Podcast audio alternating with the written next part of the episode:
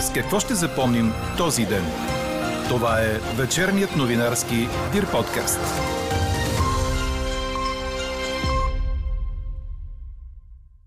Поскъпването на горивата, тока и цената на труда се отразява върху цената на услугата, която предлага даден бизнес, а оттам клиентите започват да търсят альтернативи.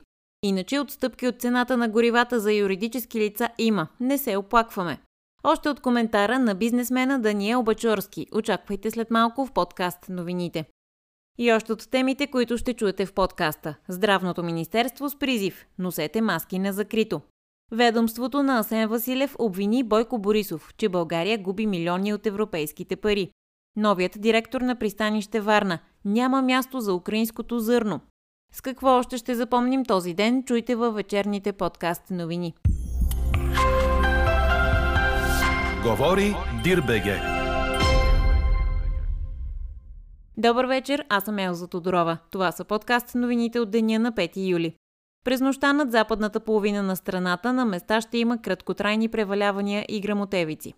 Минималните температури утре сутрин ще са от 15 до 20 градуса, а максималните ще са от 27 по високите котловини до 33 в западните части на Дунавска равнина и най-горещо ще е в източна България до 37 градуса.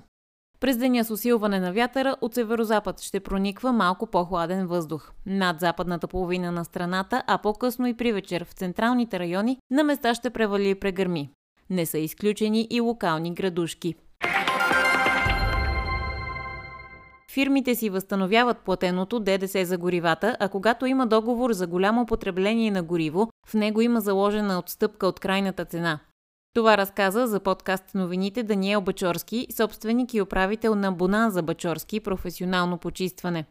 Потърсихме го, за да разберем трябваше ли държавата да предвиди отстъпка и за юридическите лица, освен за физическите, при зареждане на гориво на бензиностанция. В фирмите на Бачорски работят близо 700 души и въпреки поскъпването на горивата, електроенергията и вдигането на минималната работна заплата, не се е стигнало до съкръщения на персонал. Той споделя, че през последните няколко месеца дори се е увеличил обемът на работата, но и цената на услугата се е вдигнала. Така че от към отстъпки не се оплакваме. По-скоро в нашия случай при такова голямо потребление, каквото имаме ние, то е значително, цената на, на услугата е нормално да се вдигне. А когато се вдига цената и когато това нещо се отрази в още поне три фактора, като електричество, газ, ръст в заплатите, му казва сериозно влияние върху бизнеса и върху услугата и съответно започваме да дигаме цените. Лошото в случая е, че когато дигаш цените, партньорите от среща започват да търсят альтернативи. И влизаме в един кръг омагиосен, който е крайно неприятен.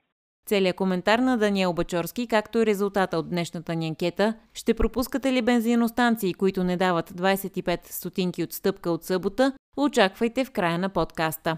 А като говорим за цени, проверки на Комисията за защита на потребителите в повече от 30 града у нас показаха, че хлябът е поевтинял с 20 на 100.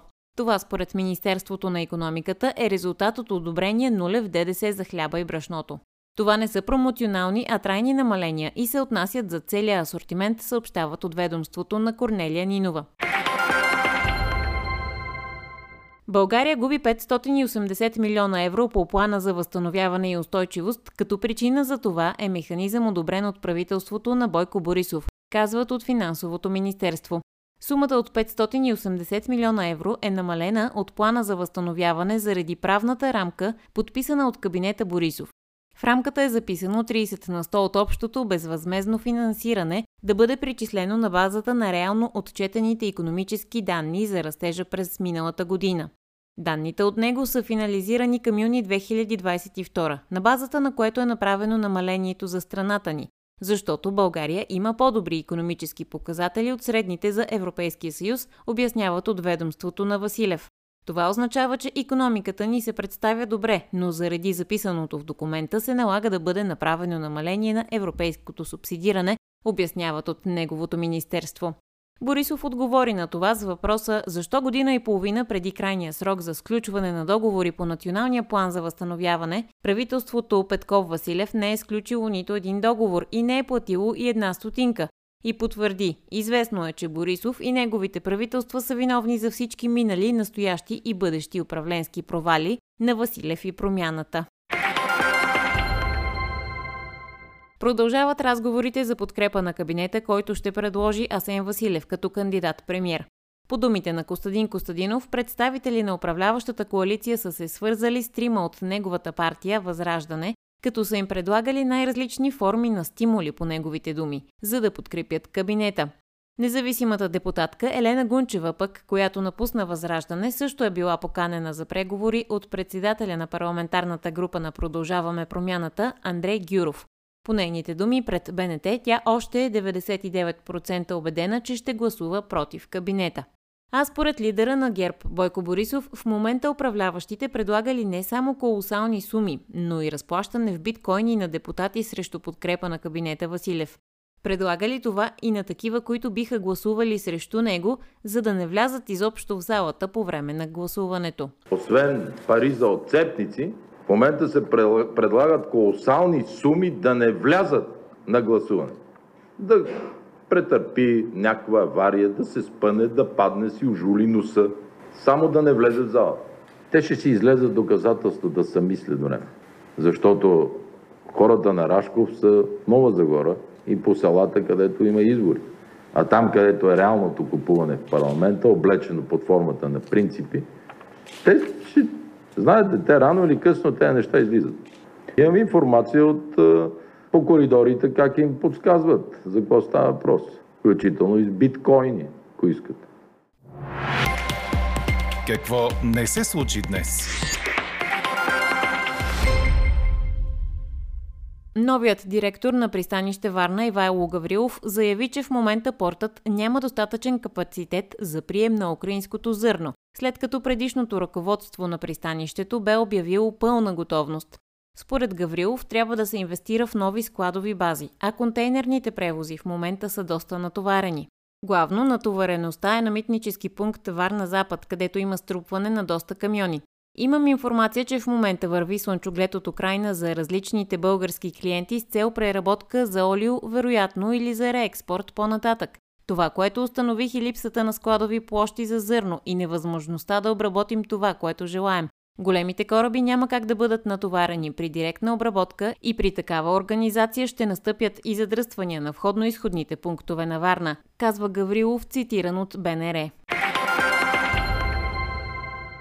Здравните власти отчитат повишение в заболеваемостта от COVID-19 в последните дни. София, Варна и Бургас вече са в жълтата зона на картата на двуседмичната заболеваемост, като днес бяха отчетени близо 1000 новозаразени.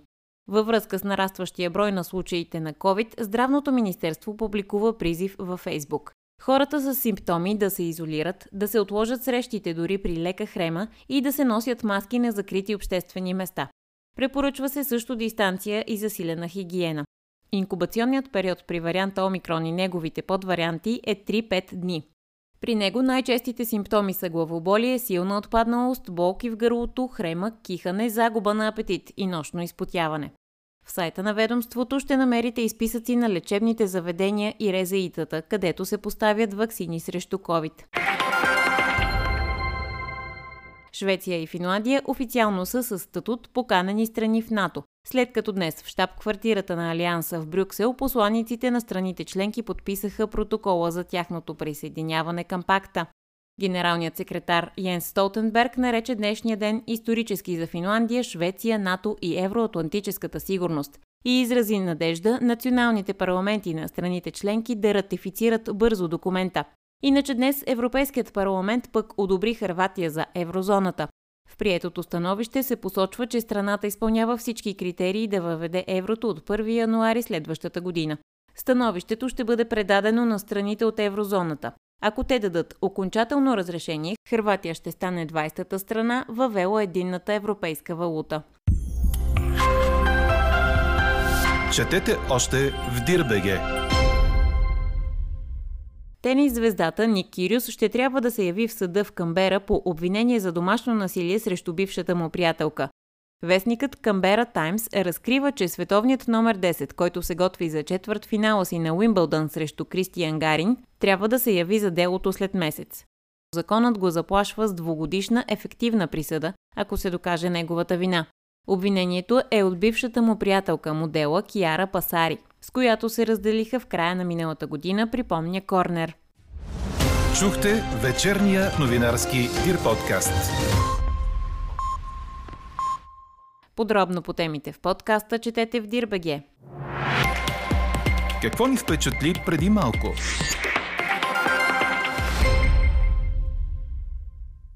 Компанията CureVac заведе дело срещу BioNTech, обвинявайки я в нарушаване на нейните права на интелектуална собственост по отношение на технологията за РНК вакцина, за която CureVac твърди, че е най-ранният пионер в разработката й.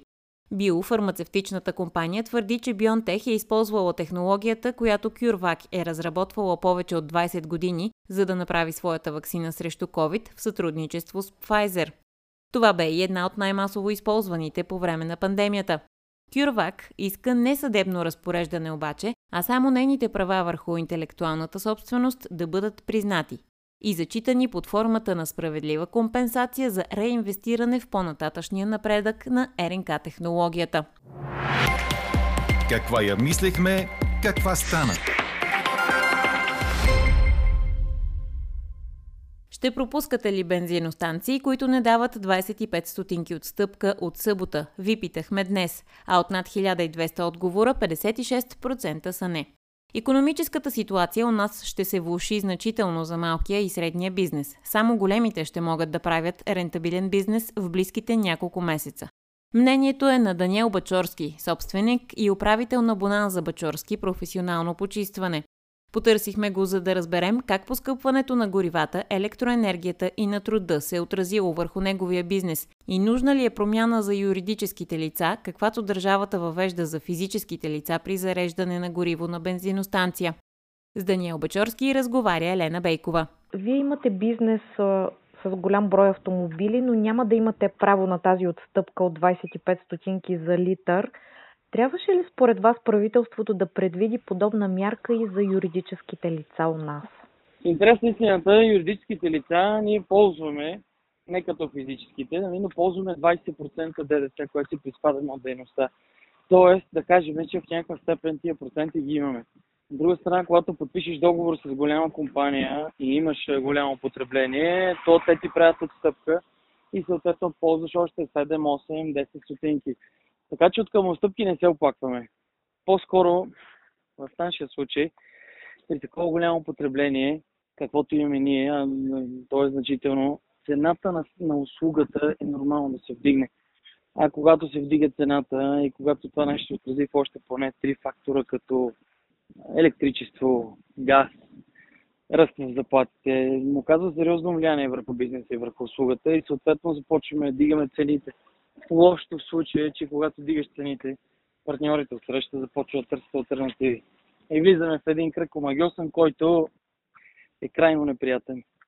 Но със сигурност, ако държавата може да помогне на бизнеса, то би било добре дошло. Просто рядко се случва държавата помага на бизнеса, съм леко скептично настроен. При вас как се промениха нещата през последните няколко месеца, в които така усещаме това поскъпване и на горивата, и на тока, и изобщо общата инфлация значително се усеща? Много е трудно, признавам си, всеки Божи ден, колеги, ние сме фирма с много, няколко стотин души персонал. Всеки Божи ден идват хората и казват, порасна всичко, всичко, растат цените на фирането, на хляба, от интересна истината, това е самата нали, реалност. Аз не мога да кажа не е така. Съответно започваме да вдигаме отново стоеността на услугата. Пак влизаме в преговори с клиенти. Голяма част от тях се отказват търсят альтернативи. Но пък и пазара започва леко по лека да се намества и да се напаства прямо обстановката и съответно гледам, че останалите играчи в сегмента започват да повишават цените. Притиснати сме на въгъла, Признавам се, че не знам докъде ще доведе всичко това нещо и какво ще се случи, но ще видим. Като казвате, а, че сте били принудени да вдигнете цената на услугата, можете ли да кажете горе-долу с колко процента е ускъпена тази услуга? Да съм честен, отиваме на места даже и до 30-40, а на места и 50% от услугата, което е много сериозен ръст. Много. Колко души работят във вашата фирма и правени ли са съкръщения на персонал през тези последни няколко месеца? Имаме няколко дружества, с които работим в различните бизнеси. Общия горе-долу брой в дружеството е около 700 души. Интересният тук казус е, че работата не намалява. Напротив, обемите се увеличават и още повече и още повече. Капризите на, на клиентите също се увеличават, а в същото време трябва да държим ниските цени. Не стигнахме до съкръщения, напротив, продължаваме да увеличаваме бройката и съответно мащаба, с който работим и обема, но много е трудно, много е комплицирана обстановка. Защото всеки от възложителите е свикнал да дава една конкретна сума, има бюджет и я дава, сега с тия промени и се излиза значително извън бюджет. Много отиваме на увеличение на заплатите, безкрайни разговори. Много се радвам, че на този етап не съкръщаваме персонала, се увеличаваме. Очаквате ли тази услуга да се оскъпи още повече в предстоящите месеци? Мисля, че в рамките на следващата година, са даже две, мисля, че ще се увеличава. И то съвсем не с малки крачки, ами съвсем сериозно. Това е моето лично мнение. И в този смисъл по-скоро влушаване на ситуацията или подобряване на економическата ситуация имам предвид у нас очаквате? Аз ще кажа много моето мнение. Мисля, че за малките и средните ситуацията ще се влуши много, много значително. За големите съвсем не. На такива кризи и ситуации се казва, нали, че може да се практикува хубав бизнес, рентабилен, но това могат да го правят големите. Ще бъде много трудно, сигурно ще бъде много трудно. Надявам се ние да сме на втората част, в която ще изтеглим повече позитиви. Така приключва днешната ни анкета. Новата тема очаквайте утре в 8. Приятна вечер! Слушайте още, гледайте повече и четете всичко в Дирбеге.